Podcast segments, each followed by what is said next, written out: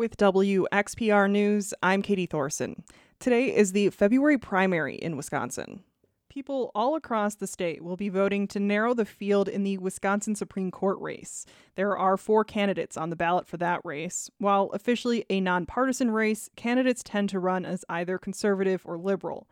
Milwaukee County Judge Janet Protasiewicz and Dane County Judge Everett Mitchell are backed by Democrats. Waukesha County Judge Jennifer Dorow and former Supreme Court Justice Dan Kelly are running as conservatives. The two candidates with the most votes will appear on the April 4th ballot. The winner of that election will decide the ideological balance of the state's highest court. In Oneida County, voters will also be narrowing the race for Oneida County Circuit Court Judge for Branch 1. The position is currently held by Judge Mary Burns, who was appointed by Governor Evers after Judge O'Melia retired last summer. She is running for the position, as well as Oneida County Corporation Counsel Mike Fugle and Oneida County District Attorney Michael Schiek. You can learn more about each of the candidates at wxpr.org. Some Northwoods towns also have primary elections for town supervisor positions. You can find out what's on your ballot and where to vote on the My Vote Wisconsin website. We have a link at wxpr.org. Polls are open until 8 o'clock tonight. If you need a ride to the polls today in Merrill, you can get one. Between 9 a.m. and 2 p.m., Merrill Go Round buses can pick you up and take you to your polling place for free. You will have to call ahead of time to reserve your spot at 715 536 7112. We also have that number at wxpr.org. Officials say this is the first year the ride to the polls has been offered at no cost and is available to anyone eligible to vote. They will take you to your polling place and drop you off where they picked you up.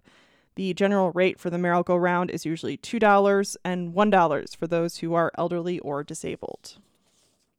A Wisconsin judge has issued a ruling allowing two Republican backed measures to appear on the April ballot. It's over the objections of criminal justice advocates who say election officials had missed the state deadline. One of the measures would add an amendment to the Wisconsin Constitution that would make it harder for people accused of violent crimes to get out of jail on bail. The other is a non binding advisory referendum that asks voters if they believe that able bodied, childless welfare recipients should be required to look for work.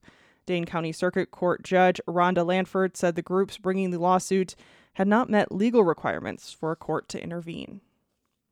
Governor Evers toured Wausau's Fire Station Number 1 and Police Station on Monday to promote his shared revenue proposal. He says it will make a big difference for communities like Wausau, which would get about $3.5 million more than it's getting right now. The bottom line is that uh, our commitment is to provide that money for local local municipalities. Evers says he's proposing that a certain percentage of that revenue be earmarked for public safety, as many communities are struggling to keep up with their department's needs. Even as a showdown looms over other issues in the budget, Evers doesn't believe this will impact the shared revenue proposals. I feel real confident that this issue on shared revenue is going to happen, period, no matter what happens else in the budget. Evers has proposed using 20% of the state's sales tax as shared revenue. Increasing the pot of money that the state shares with local entities has been a bipartisan effort for the new two year budget proposal, which is currently in the hands of the legislature's Joint Finance Committee. Feed Our Rural Kids, or FORK, has reached a major milestone with its endowment fundraising.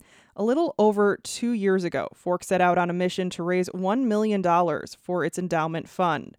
It's now hit the halfway mark. Fork President Perry Pokrant says he's excited by the progress, but knows there's still more to be had. Uh, our objective is to, is to provide some sustainability for Fork programs for the mission of other organizations within our communities who also, like Fork, uh, want to feed kids. So we have planned donations across the year to other organizations as the money becomes available. Fork hasn't been waiting to raise its entire capital campaign goal before sharing the funds. It's made several contributions to local organizations in the last year. Most recently, it gave $500 to support the locker at Northland Pines. The locker provides students access to food, personal items, clothing, and school supplies on an as needed basis. Food for the locker is provided by the Prince of Peace Lutheran Church in Eagle River. The locker serves the, the high school kids and middle school kids and has for years and they do a great job providing what I would probably term self-sourced support. In other words, the kids decide for themselves what it is that they need because they're old enough. They can take care of themselves. And if and if they know going home tonight is there's not going to be anything to eat, they can stop by the locker, pick up something for themselves, and uh, and take it home. And uh, it's a great mission that the church has, and we want to support it. The endowment fund is separate from Fork programs, though Pokrant says the money from the endowment fund may be used to support those programs. You can learn more about the endowment fund at wxpr.org.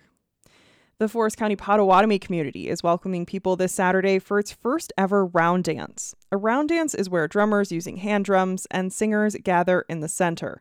Once the singing starts, people dance around them in a large circle. Brenda Shopodock is a elder volunteer. The reason that we are planning this is to bring our communities together. Uh, especially in the winter is a hard time for everyone. So this will be a celebration for everyone to come together to to uh, visit, um, hear the beautiful songs and the drums, and um, and some healing. The round dance is this Saturday at Potawatomi Community Center east of Crandon. It starts at 4 o'clock with a meal. Shopodock expects the dancing to start around 7 o'clock and go until midnight. Ruth Pema is a volunteer. Back in the day, in our ancestors, a tradition, I mean, a traditional round dance, it can go all night long technically that's how it's supposed to be going. You start at, you know, it always starts in the evening, and a lot of them way back then, they used to go until daylight. Today's society now, it doesn't, I don't haven't seen anything that goes past midnight. The round dance is free and open to the public. This is WXPR News.